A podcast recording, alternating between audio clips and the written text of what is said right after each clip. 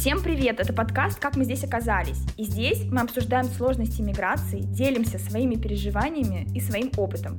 Мы не даем советов, потому что и сами не знаем, как надо.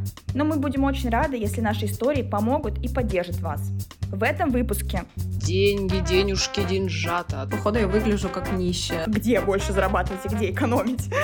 Подскажите мне, пожалуйста. Купите мне хату на Манхэттене. Я очень люблю зарабатывать деньги, но я не люблю тратить их на расходы семьи. Сейчас пошлю своего внутреннего критика в жопу и расскажу.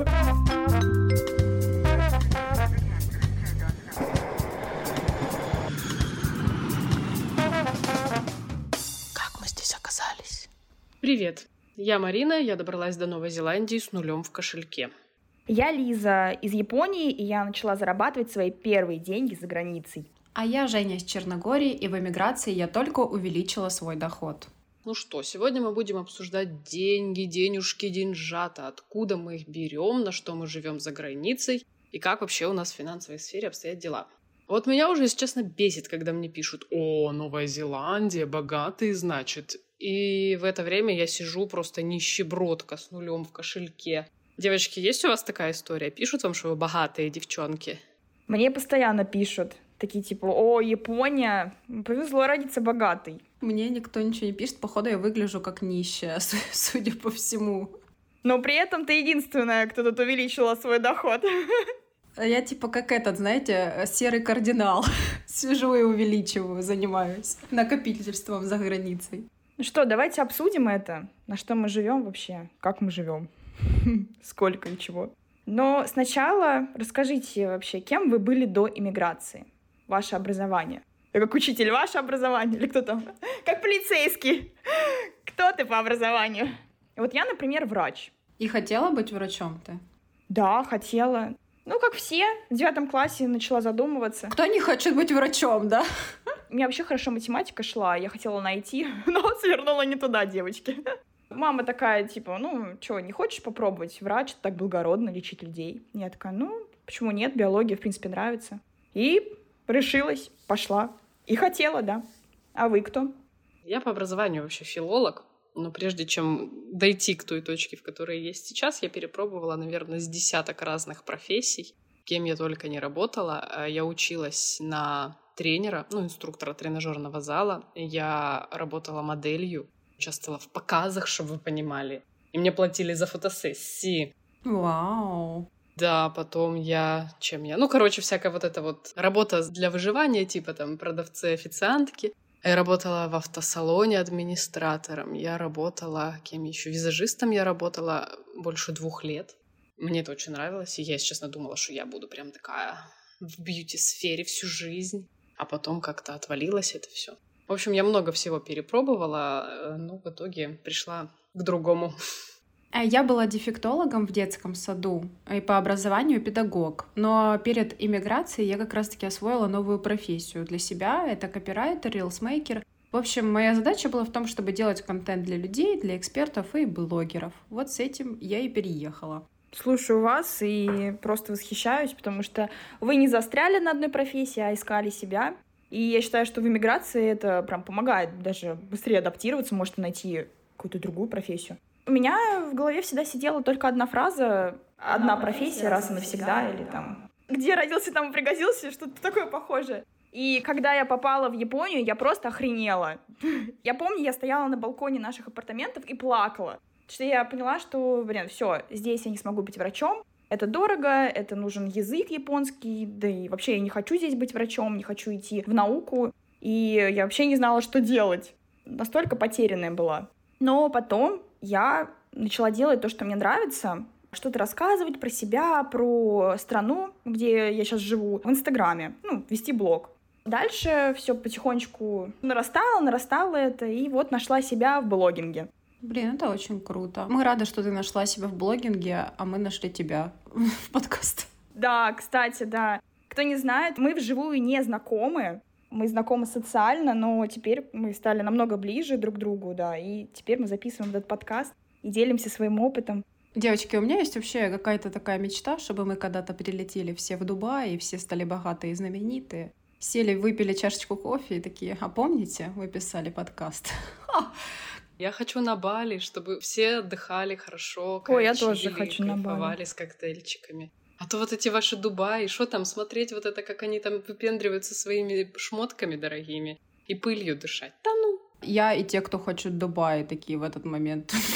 Лицо камень. Да я шучу, господи. Хочешь в Дубай, поедем в Дубай. Вообще никаких вопросов. Ладно, я не против Бали. Девочки, расскажите, как у вас поменялось решение в эмиграции? Поменялось ли оно? Чем вы сейчас занимаетесь? Вообще, моя деятельность, она попёрла в гору благодаря эмиграции, но до того, как мы уехали. А все потому, что, когда мы уже решили уезжать, у меня остро стоял вопрос. Он и до этого стоял, но когда мы решили уезжать, он стал прям сильно остро, что надо как бы решать вопрос с доходом, желательно удаленно. Я и так сидела в декрете, и мне надо было как-то что-то делать, потому что у меня ехала крыша. И я вспомнила, что вообще-то до того, как я забеременела и родила ребенка, я работала копирайтером. И я подумала, что раз уж я работала уже, я знаю, как это делается, у меня есть неплохой опыт, в принципе, я могу это делать и онлайн. И я вплотную занялась продвижением себя как эксперта. У меня это получилось достаточно быстро. Я давно вела блог, делала это всегда в удовольствие. И вот когда встал вопрос, что надо зарабатывать, я, быстренько завела себе экспертный блог, все там упаковала, начала пилить рилсики. У меня достаточно быстро они начали залетать. И, в общем-то, за месяц я закрыла там все свои потребности в клиентах, несколько месяцев вперед, и все, как говорится, попёрло. И уезжала я в эмиграцию уже с такой большей уверенностью, что я не сдохну под забором. Моя коронная фраза в этом подкасте — «сдохнуть под забором». После того, как мы уехали, естественно, на стрессе и от страха, что там будет все очень плохо, я прям очень сильно начала шевелить лапками активно, придумывать какие-то новые способы зарабатывать, и поэтому, я думаю, стало гораздо больше проектов, над которыми я работала. Я завела тоже блог в ТикТоке, благодаря ТикТоку ко мне тоже приходили клиенты. У меня изменилась деятельность в эмиграции в сторону того, что я просто стала намного больше, и потом я начала уже находить заказы офлайн, то есть независимо от блога у меня начала появляться работа в Польше, и, в общем, все более-менее нормально, но ничего кардинально я не меняла, скажем так, после переезда. У меня чуть-чуть обновление вышло, как говорится. Я, получается, до эмиграции больше делала контент за людей. То есть я брала клиента и делала ему все, что ему надо. Рилсики, тексты писала и так далее. Но именно в эмиграции, кстати, мы вчера, когда обсуждали, что будем писать этот выпуск, я поняла, что именно в Турции я получила тот проект, который изменил чуть-чуть мою деятельность. Это я стала куратором у Эни Таиповой на курсе по Reels, который я закончила год назад. И вот после этого я поняла, мне пипец как нравится учить, то есть мне нравится проверять домашки, давать обратную связь, все, общаться с людьми. Я поняла, что у меня получается прям с людьми выстраивать хорошие отношения в плане коммуникации, получается им доступно все объяснять. И, в общем, так случилось, что меня там начали потом спикером приглашать то по текстам, то по рилс, то по сторис. И я поняла, что я уходила от педагогики и говорила, что больше никогда. Но в итоге также осталась педагогом, только теперь обучаю блогингу и помогаю людям там проявляться, зарабатывать в соцсетях и так далее. Вот так. Но так сталось, и я гадалась. Мне вообще нравится. Я обожаю следить за тем, как ты развиваешься, и ты прям такая молодец, потому что, если честно, я Жене уже это рассказывала, но когда я заводила свой блог, вот этот копирайтерский. Женя уже тогда занималась копирайтером, и она мне в рекомендациях очень часто попадалась. Мы тогда вообще не были знакомы, просто, копирайтера видит издалека. В рекомендациях всегда все друг другу попадаются. Мне попадался ее блог, и я помню, что я брала ее портфолио в качестве примера, чтобы по шаблону по ее составлять свое. И потом, я даже не помню, как мы с ней зазнакомились, как-то мы друг на друга подписались, и вот с тех пор мы начали общаться в Инстаграме. То есть у нас история длится достаточно долго. Мило. И ты вообще крутая. Я тобой восхищаюсь, ты прям молодец. Вы все крутые, господи. Восхищаюсь. А я восхищаюсь, как твое образование педагогики прям пригодилось тебе. Это здорово. Мне мое образование не пригодилось в блогинге. Но в каких-то коммуникациях с людьми, возможно, да, почему нет. Я сейчас веду блог. Недавно я монетизировалась в блоге и продаю свои услуги. Я помогаю людям прокачивать их личный бренд. Что это значит? Это значит, что говорить о себе и продавать свои услуги через личность. Такая, инвестиция в будущее. То есть, если вы сейчас не знаете, как монетизировать свой блог, то обязательно потом, если вы выберете нишу, то поймете, То есть люди к вам придут, ваши люди у вас купят услугу. У меня есть очень сильный кейс, которым я прям реально очень сильно горжусь. Это мой первый клиент, прям серьезный. Девушка, у нее было 250 подписчиков, когда мы с ней работали, и она продала 3 консультации минимум за 1200 евро. 3 консультации. Вау. Да, я просто, молодец. Я собой горжусь, девочки. Наверное, это сейчас звучит как успешный успех, что я так это дошла до такого, но на самом деле это очень сложный путь, который я прошла. Я помню, как я на балконе стояла и плакала, и думала, что я никто в этой стране, я буду никем. Но сейчас, даже не знаю, как сказать, я не могу о себе говорить, понимаете? Мне тяжело. Да, мы тебя очень понимаем. Мне кажется, что как звучит, блин, какая сейчас о себе рассказывает, успешная. На самом деле, вы не представляете, какая это работа, вот даже вот это говорить о себе. Блин, вот этот синдром самозванца всегда всплывает, этот внутренний критик, не говори, типа, нет, это не так, ты делаешь недостаточно, да ладно, тебе повезло. Вот это вот все в голове. А в следующем месяце клиентов не будет, а ты уже тут повыпендривалась. В общем, сейчас пошлю своего внутреннего критика в жопу и расскажу. Я собой горжусь, потому что это реально моя победа, мой прорыв. Вот так вот за год такое достичь. В чужой стране вообще все с нуля. Да, я считаю тоже, что это твоя огромная победа. Я называю Лизу этим амбассадором чувственных рилсиков и контента.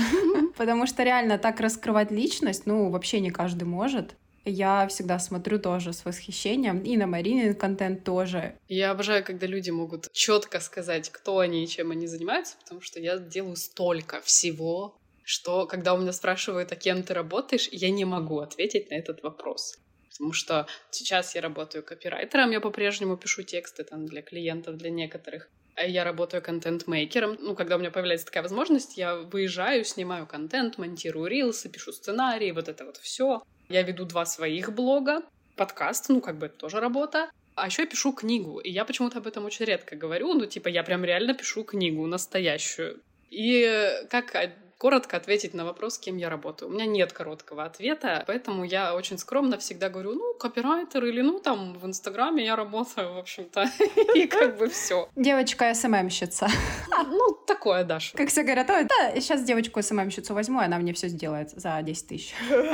Да, а еще я консультации тоже как бы провожу по ведению блога, но у меня упор даже не столько на личный бренд, сколько на контент именно. Потому что... ну, есть люди, которые вроде как понимают, да, что там важен личный бренд, но они не понимают, как это конкретно реализовать предметно, да, то есть что снимать, как снимать, откуда темы брать, вот это вот все. Ну, и вот мои консультации, они в основном про это. Но сейчас я нахожусь в таком состоянии, что мне кажется, что я не делаю вообще ничего. И ничего не умею, и ничего не могу. Никому ничем не могу помочь. Я думаю, что так не только тебе кажется, это те все люди, которые, инфо-цыганки собрались.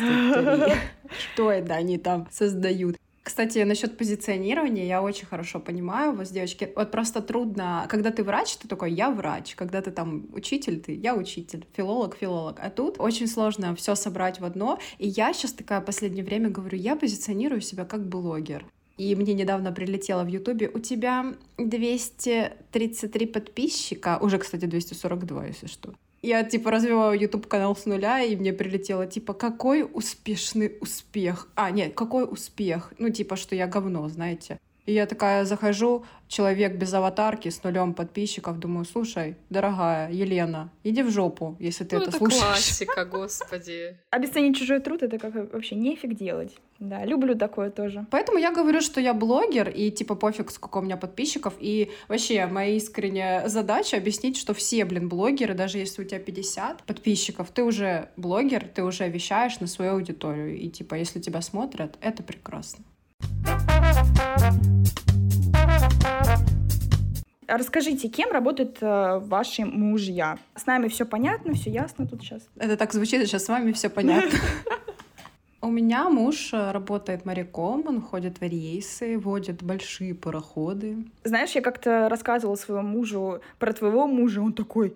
Офигеть! А чё он Инстаграм не ведет? Это же так интересно! Да у него бы были миллионные просмотры! Я всегда залипаю на такие видосы. В общем, мой муж прям с твоим мужем хочет поболтать об этом. Ему прям интересно.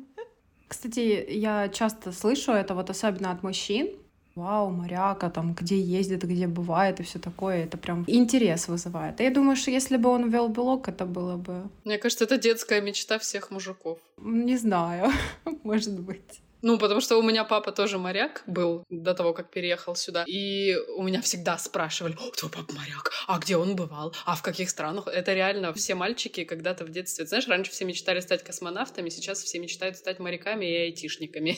Да, это интересно. Мой муж ученый. Вот благодаря ему мы и попали в Японию. Как вы могли найти друг друга, врач и ученый? Это идеальная советская семья. Да, да. Семья детей маминой подруги. Ну, как, где мы нашли друг друга? В Инстаграме. Так и нашлись. О. Да. Марина, у тебя кто муж? Ой, мой муж до нашего отъезда занимался бизнесом семейным. Они выращивали клубнику, всякие там овощи, фрукты. У них был свой сад. Ну, он сейчас есть, просто мужа моего там нет.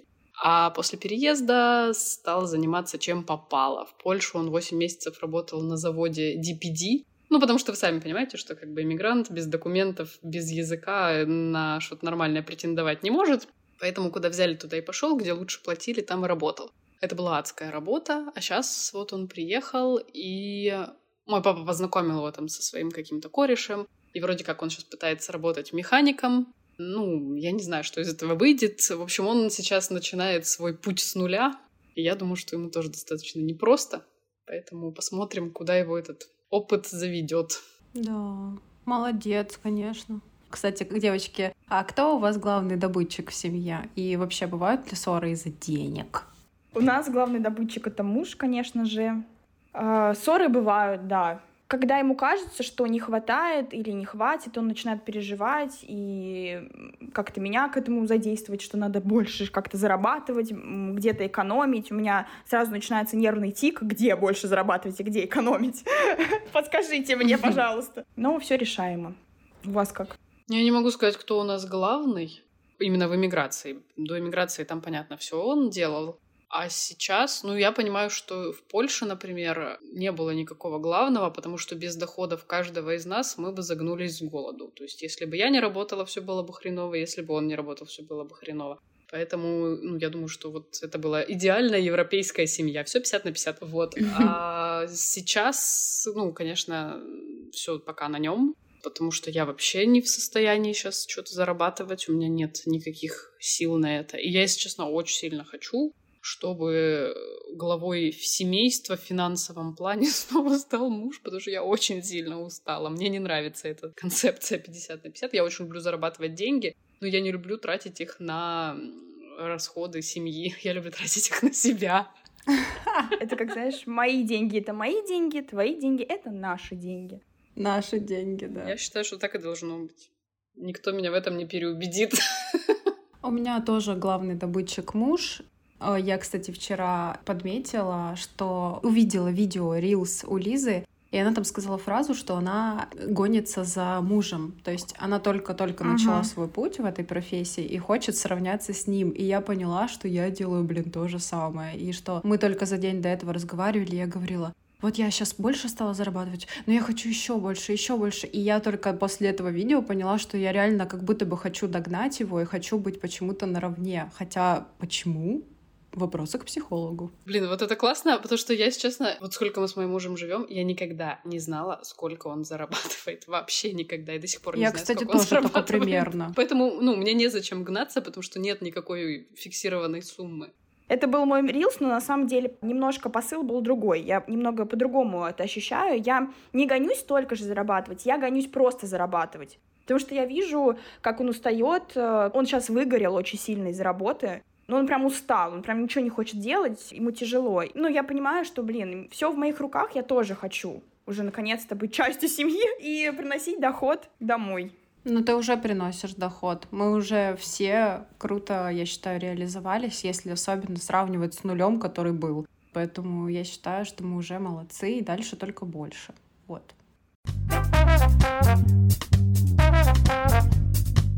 Девочки, а хватает ли вам сейчас дохода?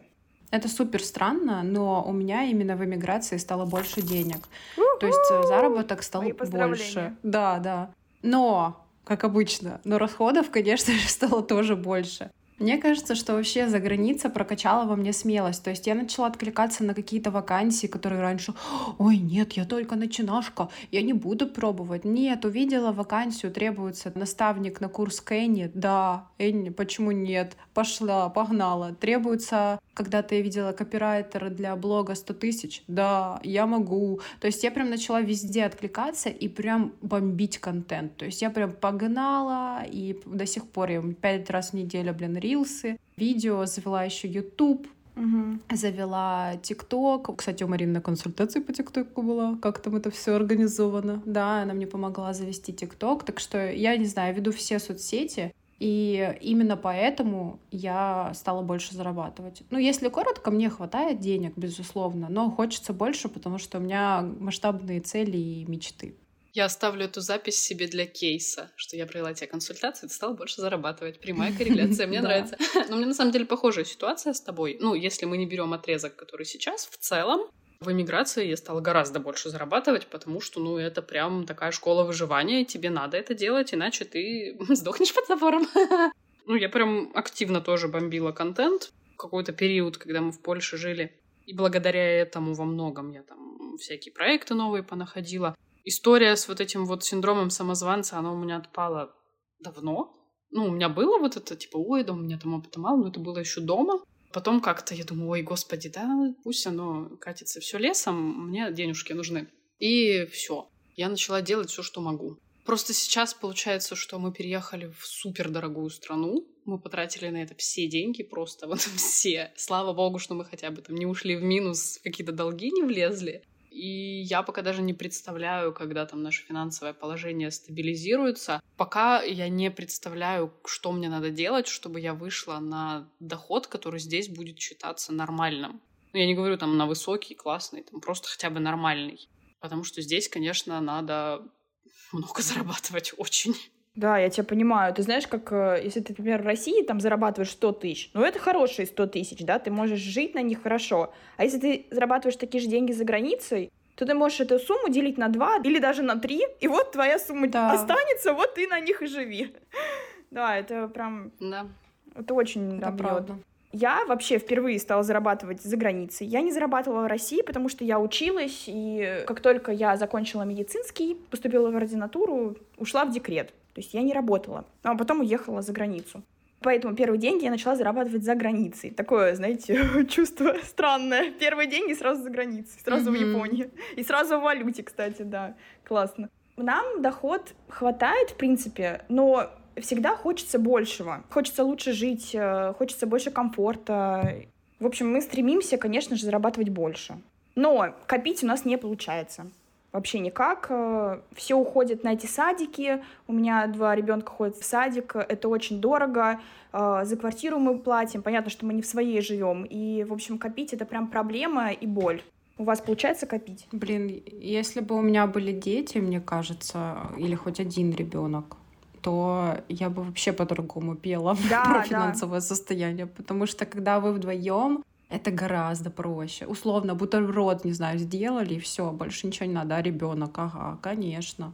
Поэтому, наверное, у нас получается откладывать, копить. Есть подушка безопасности. Мы как-то даже с мужем обсуждали, и я так говорю, если бы у нас не было детей, мы бы жили сейчас бы вообще прекрасно. Еще бы откладывали. Боже, это так звучит. Да, это звучит ужасно, да. Ну, это реалии жизни. Опять прогрев на материнство для меня, девочки. Вы прям стараетесь по максимуму. Блин, ну дети — это реально дорого. И ты не можешь организовывать свой быт так же, как ты бы это делал без детей. Ну, ты уже это озвучила, но просто реально. Ты не можешь там хреново питаться, потому что ребенка надо кормить нормально. Ты не можешь экономить там на каких-то базовых вещах, жить в хреновом там доме, в какой-нибудь комнатушке 2 на 2, потому что это ад, когда у тебя есть ребенок. И хочешь, не хочешь, надо зарабатывать много. Ну и плюс это накладывает ограничения на маму, в первую очередь, которая не может работать в полную силу. Потому что я вот думаю, что если бы у нас там не было ребенка, я бы уже в Дубаях сидела, знаете ли, с брендами. Но просто из-за того, что я как бы одна, и разорваться на части я не могу. Тут ни о каком откладывании денег идти речи даже не может, потому что если я начну херачить так, как я бы хотела это делать, я слягу через месяц, наверное, просто, не знаю, даже не с выгоранием, а с какой-нибудь депрессией или вообще склею ласты. Итак, Лиза, ты сказала, что, конечно же, мы живем не в своем жилье, и у меня вот возник вопрос, а свое хотелось бы иметь? Ой, слушай, сложный такой вопрос. Ну, конечно, в своих мечтах я представляю, как я выхожу из своего личного дома, как я вижу океан, как мы берем велосипеды, куда-то едем, знаешь, такой какой-то стиль жизни. Для меня это равно как какая-то стабильность, что все, мы здесь, остаемся в этой стране и так далее. Но это сложно, я просто даже не представляю, сколько это стоит, сколько это нужно сил вложить для этого. И, в общем, такие какие-то непонятные чувства. Сейчас я просто ставлю для себя цель переехать в страну мечты. Вот. Какая это страна, я еще не могу сказать, я ее ищу. А дальше уже будем думать о недвижимости, о доме, там, о машине и так далее. Вот. А у вас? Кстати, подождите, Лиза, ты купила машину в Японии. Вау! Unbelievable! И вообще невероятно! Поздравляю! Так что это крутое достижение — купить машину за границей, я считаю. Я уже и забыла, если честно, что я купила. Как, знаешь, такое что-то вот забывается быстро. Вроде и такая, ну, существенная покупка. Ага, а херня всякая помнится. Да, да, ну так вот устроен наш мозг, наш внутренний критик. Так что вот, поднялись за границей, поднялись, девчонки. Одна MacBook купила за границей, Мариночка сама заработала, а другая машину. Теперь сидим с нулем. Да, оставив дома свою квартиру и машину, я купила за границей MacBook. Охрененное достижение. Бля, ру. Ой. Марина, ты говорила, что у вас недвижимость осталась, а вы ее продали? Нет, ее нельзя продать, там по некоторым причинам эту квартиру, к счастью, продать нельзя. Я говорю «к счастью», потому что меня все равно тешит мысль, что хоть где-то у меня есть угол, в который я могу приткнуться. Ну, пока я не могу это сделать, но, может, когда-нибудь смогу, если что, вдруг совсем все плохо будет. У нас, кстати, тоже осталось... Ну, как у нас? У меня осталась недвижимость, моя квартира, и поэтому я тебя понимаю. Все-таки вот как-то меня еще тянет к этой квартире. Я не знаю, потому что это моя личная, собственная, потому что это мой, там, родной дом. Скучаю по стране. Я не понимаю. А почему тебя не должно тянуть? Блин, это твой дом. Ты уехала ну, да. Не по своему желанию, прям, если быть откровенным. Поэтому понятно, что тянет. Ностальгия — это все нормально. Расскажи, у тебя... Ты хочешь ли купить какую-нибудь недвижимость? И осталась ли у тебя какая-то недвижимость в России? А у меня дом в Крыму, вот. Вроде как он мой, но так как там мама, я не рассматриваю это прям вот типа вот что-то там мое, хотя по факту, ну, наверное, это мой дом. И я отношусь к этому сейчас как к маминому дому больше внутри себя. Про дом за границей, квартиру, блин, да, дайте мне, кто проинвестирует, купите мне хату на Манхэттене, там, с окнами от потолка до пола, why not?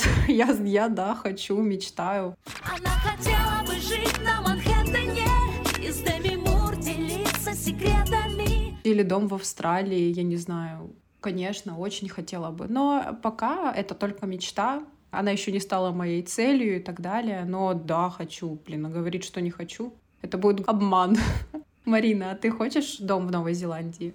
Я сейчас удивлю, но нет. Я не хочу свой дом. Я хочу зарабатывать столько, чтобы меня вообще не парил этот вопрос, и я могла снимать хату до конца своей жизни и вообще не думать об этом. Потому что на самом деле свой дом — это огромное количество геморроя. Честно, не только в Новой Зеландии, вообще везде. Помимо того, что тебе нужно обслуживать это здание, следить за тем, чтобы оно не развалилось, а это очень дорого, и это постоянная работа. Тебе нужно платить налог на дом, на землю. Короче, это очень много головняка. Когда ты снимаешь жилье, все это гораздо проще. У тебя есть лендлорд, с которым ты все эти вопросы решаешь. Все, что ты делаешь, это регулярно отстегиваешь денежку. Плюс свое жилье, оно тебя привязывает к одному месту. Я пока не уверена, что я хочу прожить здесь до конца своих дней. Может, через 20 лет мне стукнет в голову, что я хочу еще куда-нибудь уехать, а у меня тут будет уже, значит, насиженное вот это гнездо. Конечно, я понимаю, что я смогу его сдавать и иметь на этом денежку, но не знаю, пока у меня нет такого прям желания, что вот только свой дом и все. Я соглашусь снимать роскошный какой-нибудь коттедж на берегу озера. Неважно, сколько он будет стоить, я просто хочу, чтобы я была настолько богатая, что мне было бы по барабану.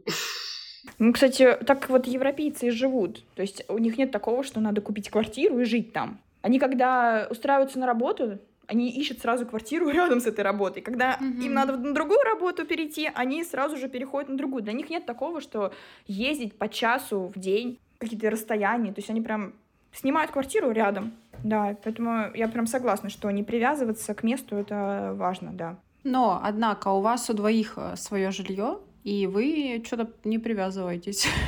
Все равно снимаете, так что... Я, кажется, вообще такая история, типа, дом лишним не будет, а жить можно где угодно. И действительно, если обеспечивать все свои хотелки, why not? Но, знаете, вот когда все, что у тебя есть, вкладываешь в дом, конечно, мне бы, наверное, так не хотелось. Мне просто кажется, что такое отношение, оно рождается, знаешь, из того, что ты уже попробовала это, у тебя уже было вот это вот жилье свое, вот это вот все, и ты понимаешь, что, ну, у этого тоже есть определенные минусы. Это ничего тебе такого прям существенного не дает. Если взять, например, сумму, которую ты тратишь на покупку квартиры, ремонт и ее содержание, это нифига не выгоднее, чем снимать вообще. Ну, может быть, в какой-то супер долгосрочной перспективе, но когда речь идет об однокомнатной квартире, какая тут долгосрочная перспектива?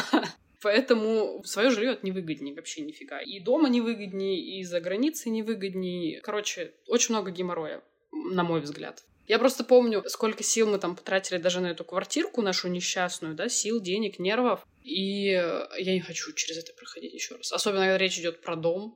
И когда тебе надо все это делать самостоятельно, все это решать, это просто стрелите меня, я не хочу больше этого. Девочки, давайте вернемся к нашей работе за границей и поделимся своим мнением. Вообще, реально ли найти работу в другой стране? Слушайте, я жила в Турции, в Черногории. Но моя работа, конечно, и работа моего мужа не зависела от места жительства. Но я и что вижу? Вот Черногория и Турция — такие страны, куда переезжают много действительно мигрантов, иммигрантов русскоязычных, да. И тут открывают бизнесы, там, не знаю, устраиваются на работу даже без знания языка. Каждый день есть чаты с вакансиями, где там кто-то даже из русскоязычных, например, ищет кого-то, там, нянечку, не знаю, репетитора, учителя. То есть я думаю, что, конечно, можно.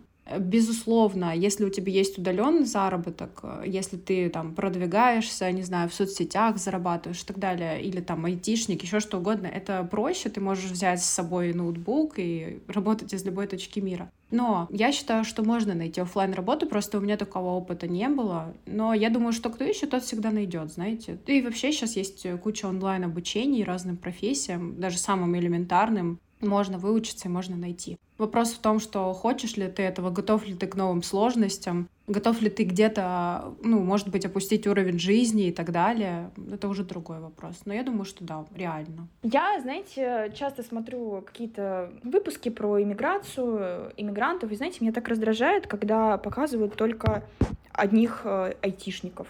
Сразу складывается впечатление, что только айтишники могут уехать и устроиться на работу за границей. Это не так, и я считаю, что найти можно, но это очень непростой путь. Вот. Я вообще к этому очень просто отношусь. Ни я, там, ни муж, мы не гонимся там, за каким-то престижем, за тем, чтобы работать на какой-то одной там, работе. Мы прекрасно понимали, что если мы уезжаем, то будет период, когда кому-то из нас, а может быть даже обоим, придется работать там, где нужно, чтобы обеспечить семью. И это может быть совершенно любая работа. И если к этому относиться вот так, не бояться какой-то там такой выживательной работы, да, когда ты просто работаешь ради денег, конечно, это все очень легко решается. Мой муж в Польше нашел работу за 2 дня. Просто по чатикам полазил, как бы самый оптимальный вариант выбрал и пошел работать. И как бы все, и никаких проблем. При том, что у него даже документов на тот момент не было на руках. В Новой Зеландии, ну, тут у нас все проще, потому что тут и родственники, и как бы он там устроился на работу по блату, назовем это так. Но тут точно так же есть чаты, точно так же есть куча всяких вакансий. И, честно говоря, прям если совсем все никак не идет, ты всегда можешь пройтись по местам, в которых тебе потенциально интересно было бы поработать. Мы не говорим про IT-компании или какие-нибудь там маркетинговые агентства, а просто, я не знаю, прийти в какой-нибудь супермаркет, сказать: «Здравствуйте, у вас есть для меня работа?» И, возможно, она у них есть. И я знаю людей, которые таким образом находили себе работу. Они просто в тупую заходили там в кафешки в какие-то, устраивались работать официантами, и все было прекрасно. Ну, тут все зависит от того, как вы вообще себе видите там свою жизнь, как низко вы готовы пасть, скажем так. Но нужны деньги, работа будет, вот и все.